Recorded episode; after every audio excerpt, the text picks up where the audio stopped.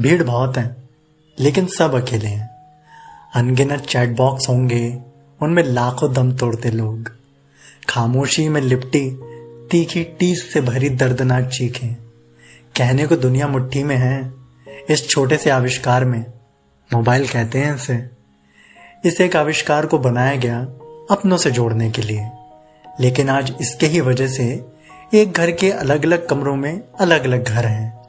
कहने को एक कमरे से दूसरे कमरे के बीच सिर्फ़ एक दीवारी तो है, लेकिन फासले बहुत हैं आज।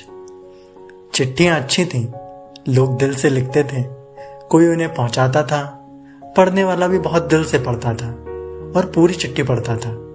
तब ये सोशल मीडिया के चैट बॉक्स नहीं थे ना, कि स्क्रॉल कर दिया, ज़्यादा मैसेज है तो और आखिरी मैसेज का जवाब देके जनाब गायब हो जाते हैं। तब लोग चिट्ठियों का जवाब देते थे उन जवाबों का कोई बेसब्री से इंतज़ार भी करता था। आज सब इंतज़ार में है, क्योंकि कोई पूछने वाला नहीं है आज।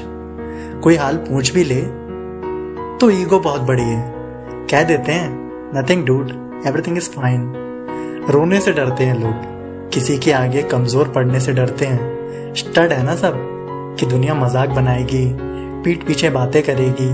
आज लोग भूल गए हैं टूटना, बिखरना, रोना। ये सब भी ज़िंदगी का हिस्सा ही तो है।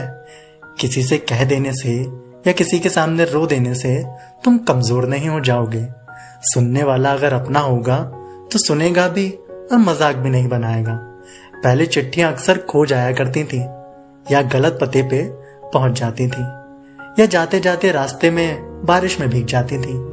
आज सबके पास अपनी अपनी बातें पहुँचाने का ऐसा रास्ता है, जिसका ना तो पता गलत हो सकता है ना ही बारिश में भीग कर आपके संकेत फट सकते हैं। जिसे आज सोशल मीडिया आईडी कहते हैं या हम सबके मोबाइल नंबर। आज छुट्टियाँ खो नहीं सकती, लेकिन आज पहुँच के भी गुमनाम हो जाती हैं।